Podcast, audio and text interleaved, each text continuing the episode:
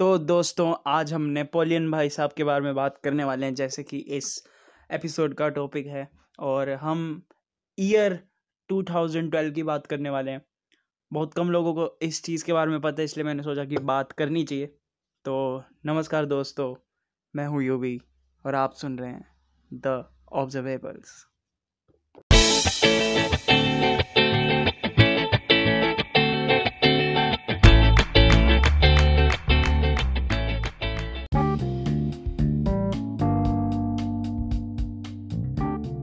दोस्तों, आप सब लोग नेपोलियन भाई साहब को तो जानते ही अगर नहीं जानते तो मैं आपको बता देता हूँ। तो नेपोलियन भाई साहब एक बहुत ही ज़्यादा तगड़े रूलर थे। उन्होंने बहुत सारी कंट्रीज़ को यूरोपियन कंट्रीज़ को अपने कब्ज़े में लिया था। ऑलमोस्ट मतलब उन्होंने आधी, आधे वर्ल्ड को अपने कब्ज़े में ले लिया था। और ऐसा कहा जाता है कि ये जो चीज़ थी, इतना सब कुछ उन्होंने एलियंस की मदद से करा था। हाँ इसके बहुत सारे प्रूफ मिले थे बट 2012 में ऐसा मतलब एक प्रूफ आया जिससे ये चीज़ कंफर्म होती है या फिर कॉन्स्पिरेसी थ्योरीज बनती हैं कि नेपोलियन भाई साहब जो थे, वो या तो एलियंस के साथ काम कर रहे थे या फिर उनके पास कोई टाइम मशीन थी या फिर वट्स कुछ था।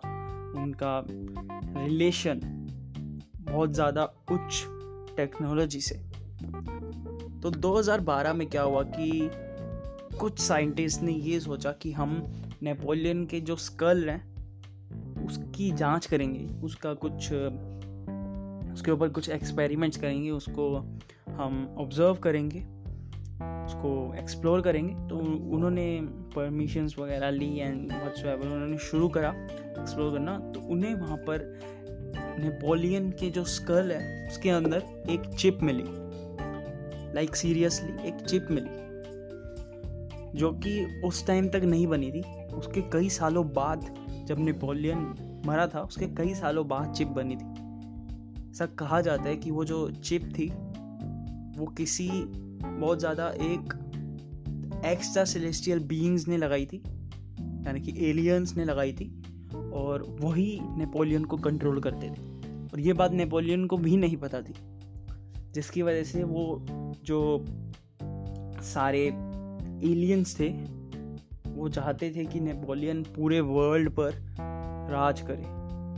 आपको पता है नेपोलियन की डेथ भी मिस्टीरियसली हुई थी। किसी को नहीं पता कि नेपोलियन कैसे मरा था।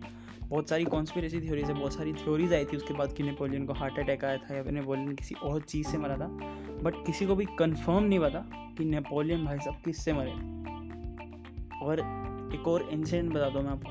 जब एक, जब नेपोलियन पावर में आए, जब उन्होंने यूरोपियन साइड की इतनी सारी कंट्रीज़ को कैप्चर कर लिया था, तब उन्हें बीच में कुछ पाँच छः दिन के लिए वो बिल्कुल गायब हो गए थे। लाइक बिल्कुल कहीं पे दिखना नहीं। वो इतने बड़े रूलर थे तो स्पीच वगैरह देते रहते थे या फिर लोगों से मिलते रहते थे। बट उन्होंने पाँच छः दिन कुछ भी नहीं करा। कहीं दिखे ही नहीं। ऐसा था कि अपने कमरे से बाहर ही नहीं निकले। जब वो पाँच छः दिन बाद वापस आए, तब उनसे पूछा गया तो उन्होंने कहा कि मुझे कुछ ऐसे लोगों ने किडनैप कर लिया था।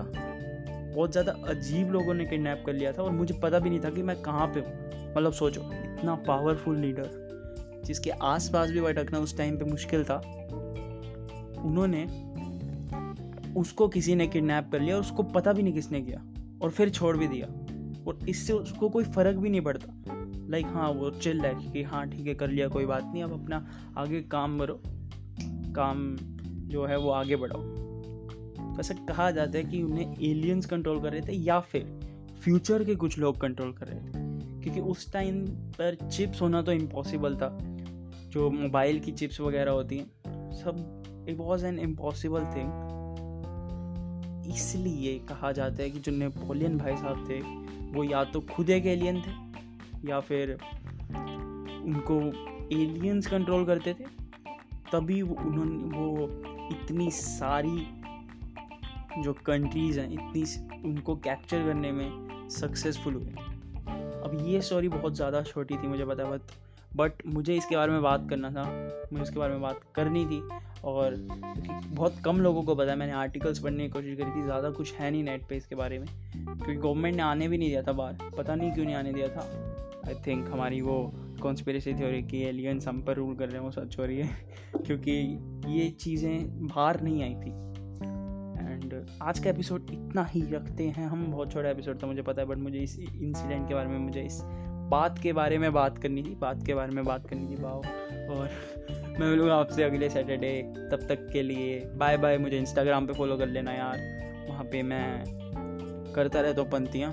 वो आगे मैं मिलूँगा तुमसे अगले एपिसोड में, अगले सैटरडे तब तक के लिए बाय बाय